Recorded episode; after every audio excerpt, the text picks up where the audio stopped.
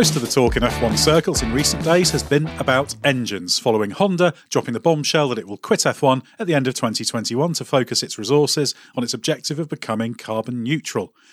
So, what better topic to set Gary Anderson on than Formula One engines? I'm Ed Straw, and joining me is the man himself, Gary Anderson. And given this is about engines, Gary, I am obliged to ask you to reveal what is the correct way to lift a Ford DFV engine into a transit van, given that was the, the key to your F1 career.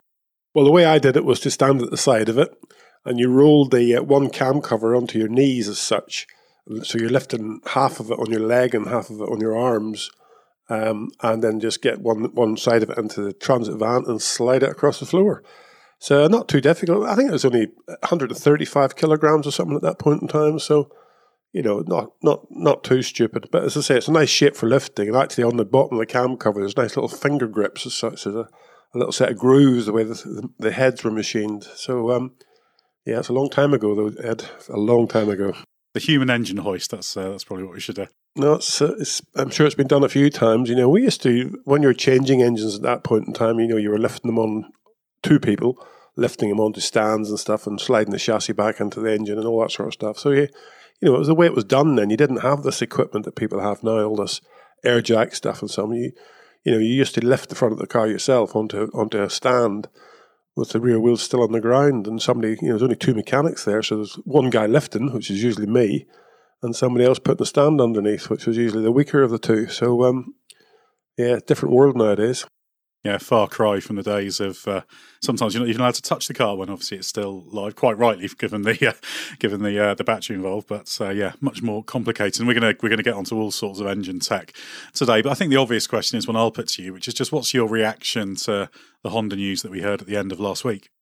Um, I was pretty surprised, to be honest. You know, they're they're in a position where they've come in to try and achieve a goal. Um, and this, what will be six years, um, the end of 2001. So they started in 15. Um, and, you know, it's such a big venture to build the package that's what we call now the, the power unit for a Formula One car that you need to have some long term planning to do it. I'm pretty sure, you know, the coronavirus stuff and all that has affected it and has affected Honda's budget as such as to how much money they're bringing in, how much they can spend on this sort of stuff. But still, it's you know the the, the expenditure to continue is a lot less than the expenditure to get set up. The whole organisation putting all together, all the test benches, all the dynos they needed, all the test equipment, you know, all that investment to put it all together to have a package that could create this PU that we, Formula One uses um, is a huge, huge, huge amount of money. And then to, to walk away from it, um, and, and they say it's to concentrate on the their electric vehicle um, or new new power uh, unit vehicles for the road cars, which I completely agree. But you know, some of the stuff should be able to be done in parallel. So I was very shocked when I saw it um, that, that that was actually happening because I did expect them to stay on till you know at least these engine regulations changed in, in 2025, which would be another four years, I suppose you'd call it. Um, I expected them to stay on to that period and then make a judgment based on what the new regulations were going to be. But not to be, so that's it. They're going back home again. Yeah, well, it certainly seems like a, a switch of all of their resources on. So I said it's becoming carbon neutral, but it's it's really bigger than that, isn't it? It is electrical vehicle, electric vehicles, technologies, etc. Supply, you know, the whole thing. It's going to be a a big old project for them. But uh, yeah, uh, uh, still a little bit of a surprise in terms of given how they were, well they were going. You thought they might have uh, kept it going as a, as a marketing exercise, even if it wasn't technical. But anyway, uh, don't want to rake over the coals of it too much. But we've got a wide variety of questions from listeners about about engines, many of them connected to this. So the first one comes from Jacob Jones. Uh, who says, Are we seeing the beginnings of a manufacturer exodus from F1? It seems fair enough that the EV tech is the main driver here because that's needed, but where does that leave F1 as a brand if it struggles to bring in the big car players as it is? Well, it's going to be tough, I have to say, because you know all the uh, the governments are are pushing to big to go you know carbon neutral or you know through the cities, whatever. They're all pushing very hard to to move forward, um, and and rightly so. But I think we have to make sure we're pushing in the right, correct direction. And I don't see electric vehicles at the moment, um, you know, achieving that goal. Uh, none of the stuff about the battery technology and the recycling of batteries is is really sort of up front yet. It's all happening.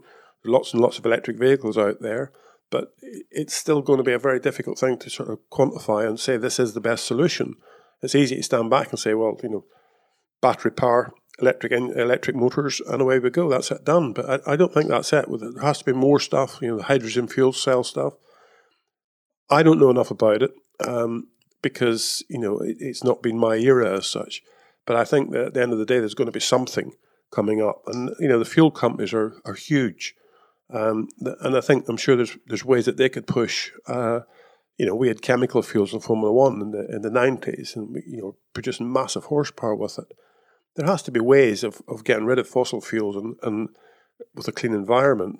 Not sure what it is, but there has to be ways that the fuel companies will be working to try to keep engines as we know them um, with a different type of fuel in them, um, synthetic fuels of some sort. But you know, it has to it has to have time to do that sort of thing. And governments seem to be pushing between 2030 to 2050 to clean up the act. Um, as I say, rightly so, but I don't think we've just I don't think it's black and white that electric powered vehicles is the, is just the direction. A very uncertain landscape uh, facing in the future. Uh, the next question is from Demetrius QWERTY on Twitter. He says, "Could Honda do what they did in the late '90s and continue to supply Red Bull or another team under the Mugen name. You, of course, ran Mugen Honda uh, engines with uh, with Jordan. Sounds unlikely uh, on this one, but uh, a fun idea. Uh, I think it sounds unlikely to be part of the Mugen uh, sort of campaign as such. But what I wouldn't be surprised to see is is for Red Bull to take it on and, and, and move forward with it. I mean, they've they've always tinkered with and talked about doing their own engine. You know, they have massive connections through Germany. you know, be it with Porsche or Audi or whatever. Um, the manufacturer's a little bit unstable. The manufacturing business of cars is a little bit unstable at the moment, so it's difficult to know what way they would go. But at the end of the day, as I said before, there Honda have spent all the money on setting up the equipment to do this specific project for Formula One. So it'd be sad to see all that get wasted. And you know, if Red Bull could maneuver it in a certain way, um, maybe there's enough room there to say yes it could happen, i.e., as the Mugen was, but not necessarily with Honda. Um, it would just be buying the rights to the, the technology at the moment um, and trying to keep it going in some way. I'm sure Red Bull are, are looking at something like that because, you know, we're, left with Ferrari, Mercedes, and Renault. And I don't think any of them are in love with Red Bull, really. Um, so it's not going to be easy for them to pick up an engine that's competitive to go with their with their chassis package. So, and, it's two teams. It's Toro Rosso or um, AlphaTauri as it is now, uh, are going to suffer the same. So it's not as though it's a just a two car sort of like find solution to this engine problem for Red Bull.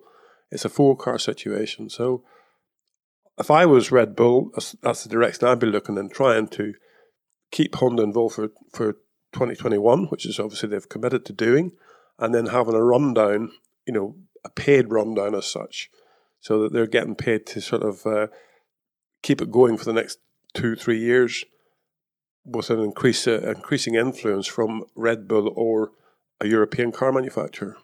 Yeah, well, it's, it's interesting that the those involved with the F1 project side have said that they're open to to trying to do some kind of thing like that, but we don't know what Honda at the top level of corporate would uh, would think about that. I know they're quite protective of their IP, but who knows? It's a, if you're a Red Bull, I agree, it'd be a brilliant solution to be able to do a continuation. Uh, uh, project of, of some sort. Uh, the next question is from Stuart Coulter, who says Pat Symonds has previously talked about two strokes forming part of the next generation of F1 engines. Do you think that idea has merit?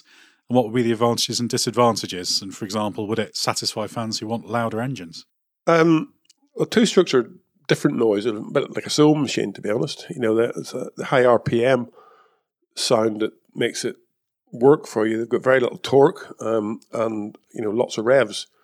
But you know, we we got to look at what happened. I, I don't quite know what Pat was meaning about two strokes and the next generation. I mean, if he's taking a two stroke as we know it, you know, we have to look at, at the motorcycle industry, and they've all moved away from two strokes because two strokes were were not as efficient as what they could have been for the power output. So difficult to know how you would adapt that to to Formula One. I mean, I whenever I started working, we had uh, the company I worked for was a the manufactured chipboard, and we had a Commer uh, truck, which was actually a two-stroke diesel, and uh, one of the first ones. And it, you know, the noise was great. It was, as I say, it was like a sewing machine relative to trucks, but it was it was different. But it has been here.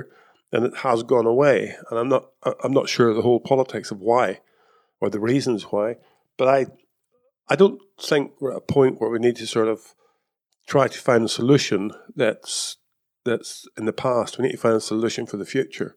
And I, I don't know where two strokes would fit into that solution. I'm probably completely wrong because I've never really looked deeply into it and I never really took Pat, what Pat said seriously because it's, you know, obviously there's all these bits out there, these things that have happened during time, um, and you can sort of tap into them all, but there's a reason for them coming and a reason for them going. Um, and we are where we are now, and it's a, it's a changing world. So I think we have to look to the future rather than the past.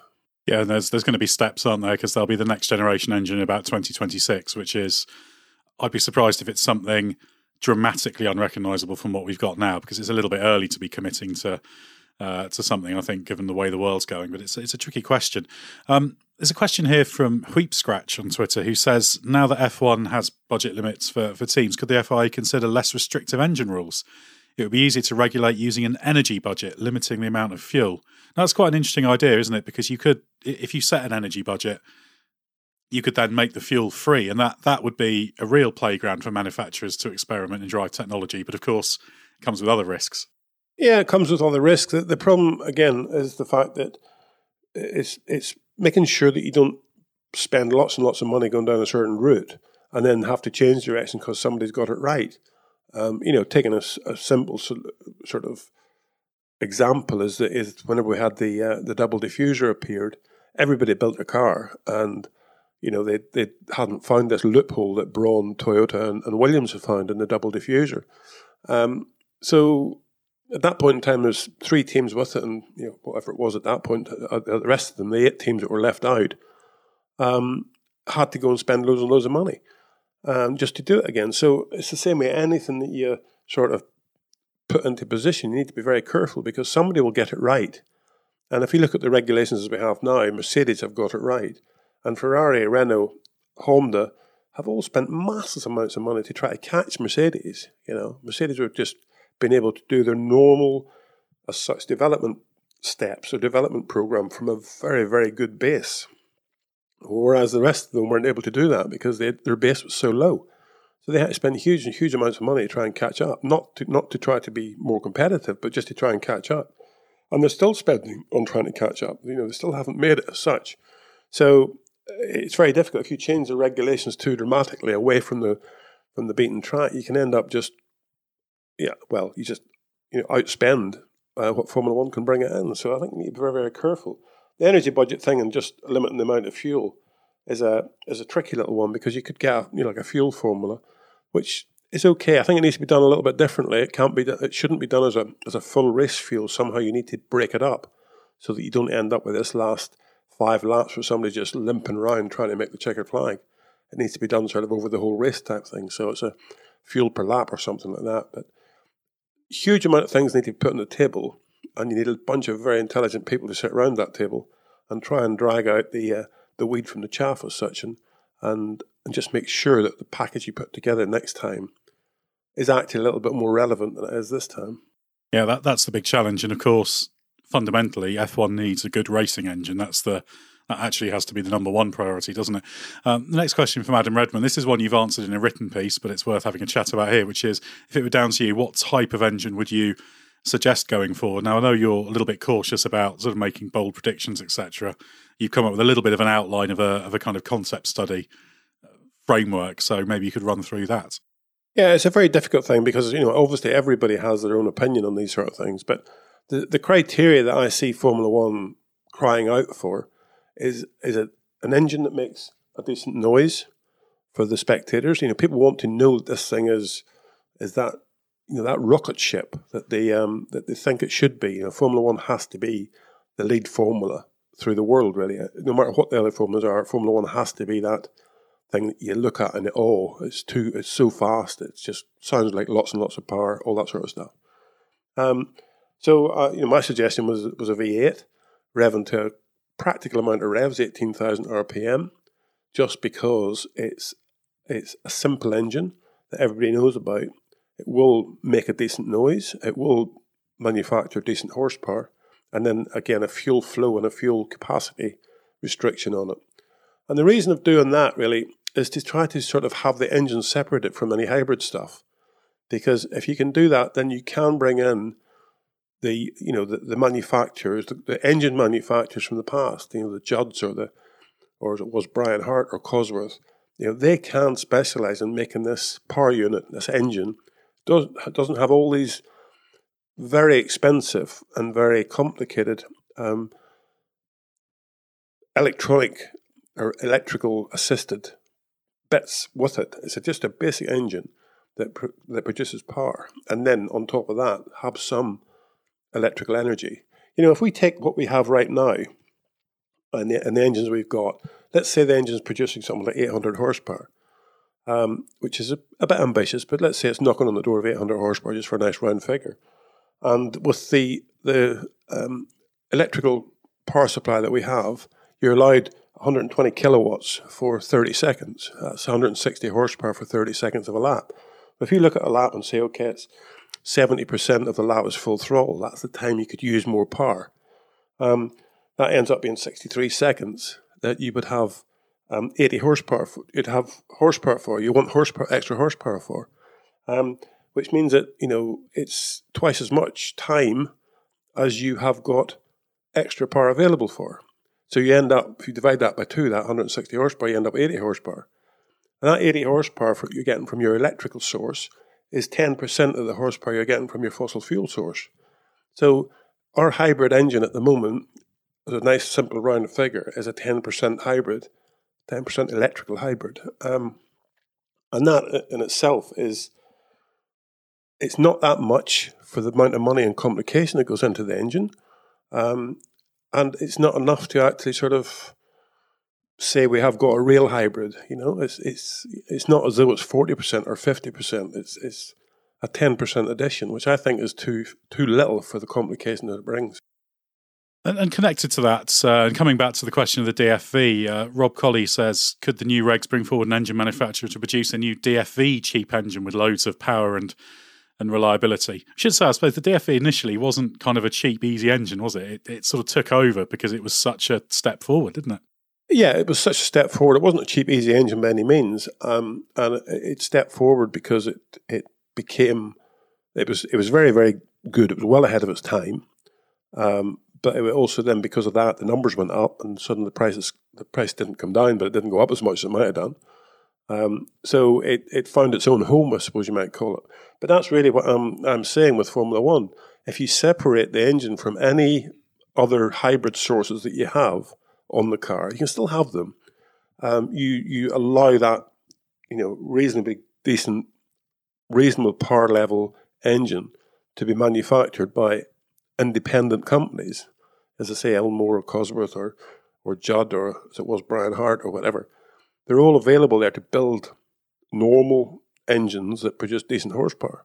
And um, then you bring in the electronic side of it, the electrical side of it to to boost, and, that level has to be done by somebody else. But it does bring in two two different levels of specialists instead of trying to put it all in one basket and say, right, okay, only the engine manufacturers can can make the, only the car manufacturers can make this because it's such a complicated package all these bits integrated with the engine. You don't want that integration. You want to separate it, in my book, and allow it to still happen, but have it separated. That could actually open it up on the other side to new manufacturers because, I don't know, say Tesla or one of the other electric vehicle uh, specialists, they don't want to make an internal combustion engine. That, that's of no interest to them. So by dividing it up, it makes, makes a lot of sense, doesn't it? There's also a question related to that as well from uh, Dr. Evil, apparently, on Twitter. And his name says, How quickly now does F1 have to transition to an all electric formula to remain relevant? And I think that's a really interesting question because kind of electric is the is the panacea now, isn't it? The thing that will solve all ills, but it's it's perhaps not that straightforward, is it? Um, yeah, it's a very difficult one. It's not. It isn't that straightforward. Uh, and and does Formula One have to be that? I mean, does Formula One have to be relevant to anything? I mean, people go to watch drag racing. You know, is that relevant to anything? Or, you know, horse racing. Every, people will pick a, a, sport that they go want to go and, and, watch as such, and that sport has to justify itself. It is a, it is a sport, and it is an amusement for for everybody. So, a spectacle, I suppose, is what you call it. But do we have to convert to to um, an electrical formula, it's difficult to answer because we have Formula E, and Formula E, for what it is, is perfect. You know, Formula E probably costs three or four percent of what it costs for a decent Formula, a big Formula One team to run. A, a, top Formula Formula E team probably doesn't spend more than three or four percent, maybe let's say five percent of a top Formula One team. So, but that's what the racing is. The racing is a one-day event. You know, it, it's it's it's a package that's created for what it, for what it is. It's not trying to replace what Formula One is at the moment. Formula One is a you know one hour and a half race, a two hundred mile race, three hundred kilometers. Um, it, the whole formula would have to change if you're going to go electric. And yes, it might drive people into um, new battery technology, all that sort of stuff. But at the end of the day, you know, that's all happening anyway. It's all happening in underground. There's no, you wouldn't believe the amount of batteries, these little, we call them um, six, 1865, the, the cells are 18 millimeter diameter, 65 millimeter long. You wouldn't believe how many of those are in a Tesla. You know, it's just horrendous. And, you know, they're trying to make a bigger one. They're now working on a 2170, which is, you know, got a higher higher density of, of energy. But it's it's it's still such a big deal, all that package, to get you to do 250, 300 miles maybe in a road car at probably averaging 40, 45 miles an hour. Try to make a Formula One car do 300 kilometers um, or 200 miles, averaging 100 and, you know, 120 miles per hour. So I mean, it's, it's just impossible to the power density you need from the battery pack would be horrendous. So I don't see it as a need for Formula One. I think there's a need for it in allowing Formula E to show its true reason for being there, but not, not for Formula One at this point in time, not in the next, you know, not till 2030 or something at least. Yeah, more time needs to be needs to pass. Certainly, F1 needs to get off hydrocarbons, but uh, at this stage, it's a little bit premature, especially as the big question is where you get your power to go into those batteries as well as all the, the question marks over the batteries. So, yeah, there, there's a few questions to be answered. How about single engine manufacturers? Graham Ramsden asks Would having an F1 single engine manufacturer make F1 more or less competitively close and exciting? Of course, this was briefly in a set of rules that Max Mosley dropped on F1 to have a one make Cosworth uh, built engine. That would be one way to eliminate the engine variable and just right, you buy your engine, you can control your costs. Bang, there it is. Well, that's what you used to have really with the, with the DFA, I suppose you might say. You know, it was a fixed price, that was it. Uh, obviously, there's still competition in there with Ferrari and whatever. Eh, you know, maybe Formula One's not that far away from saying, well, actually, Ferrari's the only one left. Um, you know, as I say, Honda's just walking away. Um, what's to stop Mercedes doing that now or Renault? Uh, they're they're the ones that are in Formula One for quite a different reason to Ferrari. Ferrari are there because they see it as their their DNA. You know, they're they're a Formula One team, um, and they, they sell road cars and they make very exotic, very high price road cars to to to fund it. But also because they are Ferrari and they have been Ferrari for so long, they have a decent sponsorship base to to fund it all. So they're the one team that I suppose you might say would would stick with F1 through thick and thin. So we might not be far away from having a a Ferrari F1 formula, which would be great. Yeah. Would it be more competitive? It would be, if the, all the engines are the same, it would definitely close down that gap that we, we believe exists between Renault, Honda, um, Ferrari, and, and Mercedes. Um, and that can only bring the grid closer together.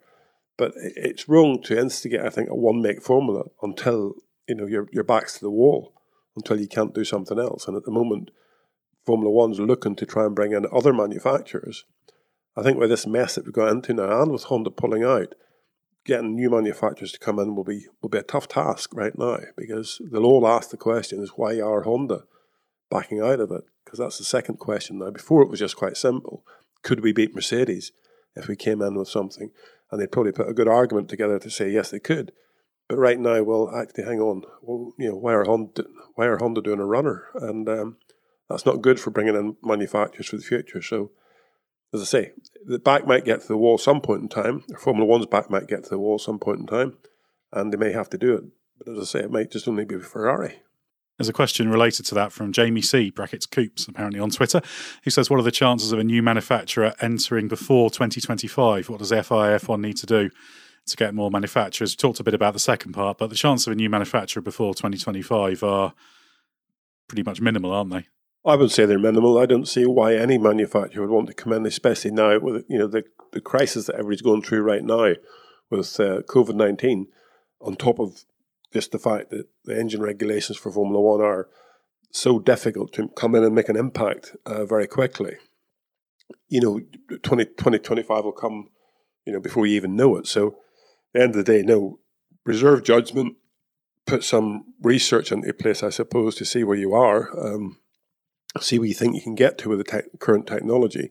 And that, and that research is just a load of clever people sitting down and doing some some fairly close, you know, uh, calculations and trying to come up with what their solutions would be and, and why they would make it work that way, and seeing through their test research program if you could actually achieve it.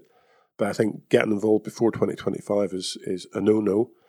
The thing is, the regulations for 2025 need to be defined pretty soon because you know, to, to attract anybody then at the start of a new engine formula, you, you need to have time. It's, it's all about time. You can't put the light on, the light switch on, and just suddenly have bright lights. It's, it's not like that. You have to put the bulbs in and the wiring and everything to, to get you there. So the, you know, the regulations need to be defined pretty soon. Yeah, they seem to be gunning for 2026 at the moment for the new engine as it is, but you never know. Last time they had the new engine, it was deferred, obviously. So uh, who knows? Um, there's a question. I'm not sure how closely you've been following what's been going on in IndyCar. I know you keep an eye on these things, but there's a question from Alan Patterson about the possibility of F1 getting involved with HPD, which is Honda in the US, and Chevrolet in developing their hybrid engine for 2023 for IndyCar. Says you could get get the ACO on board for the variant for LMP2 sports cars, even Super GT, Australian supercars, DTM if it's still around, costs slashed globally. So this is kind of a global racing engine. That's an idea that has been knocking around a bit before and didn't come off, but it sounds like one of those glorious ideas that uh, that just just won't work because there's too many moving parts. Well, yeah, and again, in my written article I put in there about it, I, I think this is the right time to try to get together to do something because it's all the same thing. I, I do take a big interest in IndyCars. I was involved with it for a while, um, and I did watch the two races from from Indy this weekend and you know it's good. It's good racing. There, there's a there's a car. It's a one make car, the the Dallara, which has suited their needs in America, which is fine. But there's a power unit in the back of it, and you know they, it makes the car go. Whether you know the minute they got 750 horsepower, they're talking about 900 horsepower for 2023, or when these new regulations come in.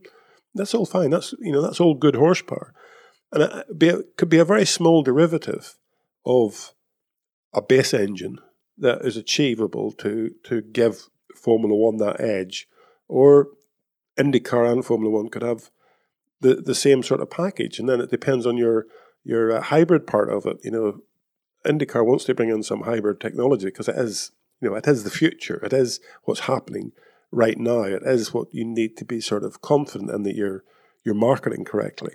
So at the end of the day, this is the perfect time for Formula One and IndyCar to have a good chat with each other Roger Penske's just taken over the formula. So there's a bloke there who knows a fair amount about motorsport, I have to say, um, and knows a massive amount about business.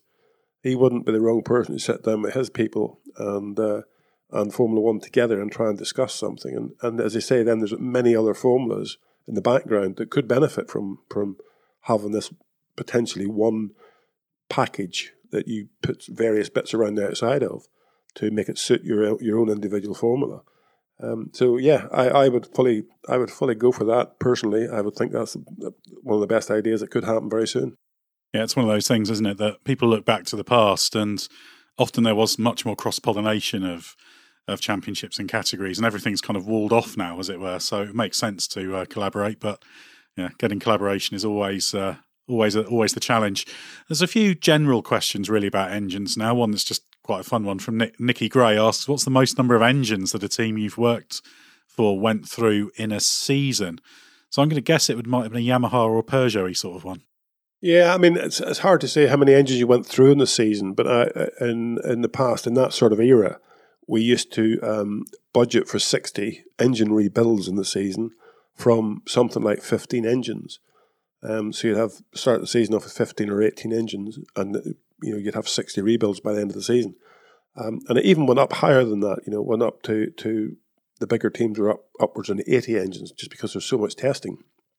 80 engine rebuilds, sorry.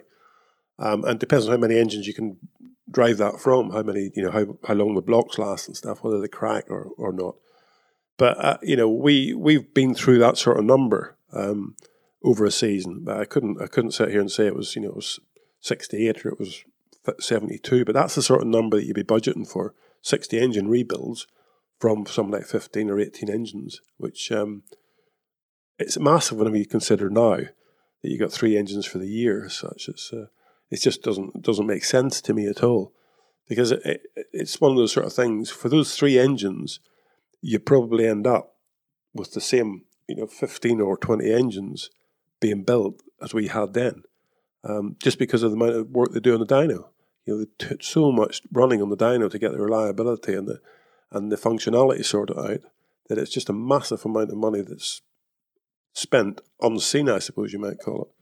So, although it's changed dramatically from what we what we see at the racetrack, um, it's not changed dramatically on, on finance. To be honest, it's just very similar. We you know we used to plan for an engine uh, at a race meeting. Used to plan for an engine on the Friday, an engine for Saturday, an engine for Sunday. Um, sometimes you got away with one for two days, but in general, that's what you had to plan for. Yeah, it's uh, it's a very important point that thing about where you're moving the spending to, and sometimes you are hiding the spending rather than eliminating it, which is a, a mistake. Uh, there's a general question from Robert Halloran about McLaren's Mercedes engine deal. Says how much do you expect that deal to enhance McLaren's performance in 2021? It's going to be an interesting one, isn't it? Because the the relatively stable cars they can aero develop, obviously, which will move things around a bit, but we should get a real picture by comparing the gap to Mercedes and the gap to the Renault Works team of what that Mercedes engine's worth in terms of performance, not just pace, but all round performance? Yeah, I mean, it is a very difficult thing to answer, to be honest, because there will be changes in the car as well. So it's always, you know, it's very, very difficult. I have to say that uh, um, for whatever reason, you know, the Renault engine in the Renault car in the last few races has definitely performed very, very well. Um, you know, bef- prior to that, it was the, the Renault engine in the, in the in the McLaren that was the sort of the performance of Renault really, and then it sort of switched over a little bit. So I think over these next few races, I think McLaren will be pushing pretty hard with their development direction. So we'll see how the competition goes between those two, but. Um, there will be a difference. Uh, I mean, I think the, the Mercedes engine package is the best in the pit lane as far as an all round engine is concerned at the minute. But whenever you do look at Mercedes as a team, um, they have got, you know, they are definitely making the best use of it. Obviously, they've got the drivers, they've got the money, they've got all that sort of stuff. But you, you would have to say that Racing Point or Williams, the other guys using the, the Mercedes engine, are are not getting the best out of it. Yeah, I mean, you know, the cars are obviously different, but there's still something lacking in there for the customer teams with the Mercedes package. And I'm not sure whether that'll fall to McLaren as well you know the the teams have to, the engine manufacturer has to supply the the car and run it in the same specification. But it's not just quite as simple as that. You know, you obviously as a team then you start to work out your own harvesting strategy, your own deployment strategy, all that stuff, and that makes such a big difference to it. And I think just Mercedes know that bit more about it than the other than the customer teams, and McLaren might just struggle for that themselves. So it'll be interesting to see, but I don't expect it to be a, a light switch. Uh, they'll put them at the front of the grid, but I do think it'll be a move a move forward. And the final question comes from Graham Walsh, who says, "Can Ferrari do much to improve their speed with the engine, with the token system next year?" Now, the engine system it's not it's not a token system anymore, but it is restricted in a similar way. There's certain things they're allowed to introduce at the start of the season, but it's um, it's basically do it all in one hit, isn't it? That's that's the challenge. Well, that is the challenge. Yeah, doing it all one hit. Uh, uh, you know, they have to do a better job next year. Um, it, it's quite st- strange. As uh, one of the things I said, I think in last week's podcast was the fact that by standing still, sometimes you can go forward, especially with the chassis. And it's the most important thing for me is to recognise the the deficit of where your problems are and try and identify them and rectify them. And that's chassis or or the the PU unit. You know, it isn't just black and white that because they were able to um, confuse the fuel flow um, measuring devices or whatever on the car that give them more power. It's not just black and white like that because they still had to develop that power. Um, so they, they need to look at how that happened and you know whether they can get how they can get back to that position. And that's the important thing. They say they're building a new engine for next year, um, and I'm sure they probably are. But to sort of stand up and say, okay, we've got a problem, so we'll build a new engine. you can just dig a hole for yourself as well. It doesn't necessarily mean that it works. So they seem to have identified where their problem is. They seem to be biting the bullet while they sort of put that package together for next year. So there seems to be a hidden confidence in them, I suppose you might call it, which says to me that yes, they, they, they have a way to solve the problem and move forward. So I hope so because we need them for the competition. You know, Ferrari are a very important part of Formula One. Like them or loathe them or hate them or loathe them or, or, or love them, they um, you know, they've been in Formula in Formula One a long, long time, and it's been just you know, it'd be sad if they can't be competitive. Yeah, there's a point where for a while it's quite amusing when a team's in that position, particularly seeing as there was obviously question marks over how they were achieving it before. But once you've had kind of a season of it, it gets a bit boring. You think this is actually this is actually spawning things a bit. So we're hoping for that uh, for that one next year. So well, they're, they're, you know they're dragging Haas and and uh, Alfa Romeo down with them, um, and that's bad because it's not just two cars that are sort of fighting the battle. There's six cars there, and the, the you know the Haas team, for example, you know they're fighting for survival. They're not fighting to be competitive in Formula One. They're fighting for survival. They're a privateer team that you know have have bought into the fight of working with Ferrari. So it's very sad for them to see that there's there's no hope, I suppose you might call it, until Ferrari themselves get their act together. So they need to do it for those other guys, those customer teams. Yeah, well, that uh, covers our full set of questions. So thanks very much to everyone who sent a question in. Do follow Gary on Twitter on at Gary Anderson F1. You can fling questions in in his direction. We do take general ones as well as uh, specific ones. Obviously, we've got the Nürburgring coming up this weekend. You know a bit about winning at the Nürburgring, so uh, you must be looking forward to seeing F1 there again, Gary. Well, it'd be good to see it there again. And, and this time of year, the Nürburgring, um, if I was going there, I'd be taking a pretty thick jacket. So I think it could be one of those races where, where anything can happen, to be honest, because, you know, obviously if it's a straightforward race, we all know that Mercedes are right there. Um, Red Bull might give them a bit of a hard time there because I think the Red Bull car should work quite decent there. Um, but at the end of the day, I think the weather um, in the mountains there might just throw a bit of a spanner in the works and mean some decisions need to be made uh, on the pit wall. And that's what I like to see, especially whenever people seem to struggle making decisions on the pit wall. Well, the good thing is because you've made good pit wall decisions there to win in the past, you can criticise anyone who gets it wrong uh, this weekend with impunity. So that's the uh, that's me, a good thing. But me, Ed, me criticise somebody? No. No, credit where it's due, criticism where it's uh, fair. I think that's the way to. Thanks very much to everyone for listening. Do head to the-race.com and don't forget the hyphen to read more from Gary Anderson and the rest of the team. Check out our other podcasts, including the Race F1 podcast and Bring Back V10s. Of course, Gary occasionally turns up on both of those podcasts. And also check out our YouTube channel. Just search for The Race. We're now going to head to the Nürburgring and we'll be back next week with the latest in the world of Formula One.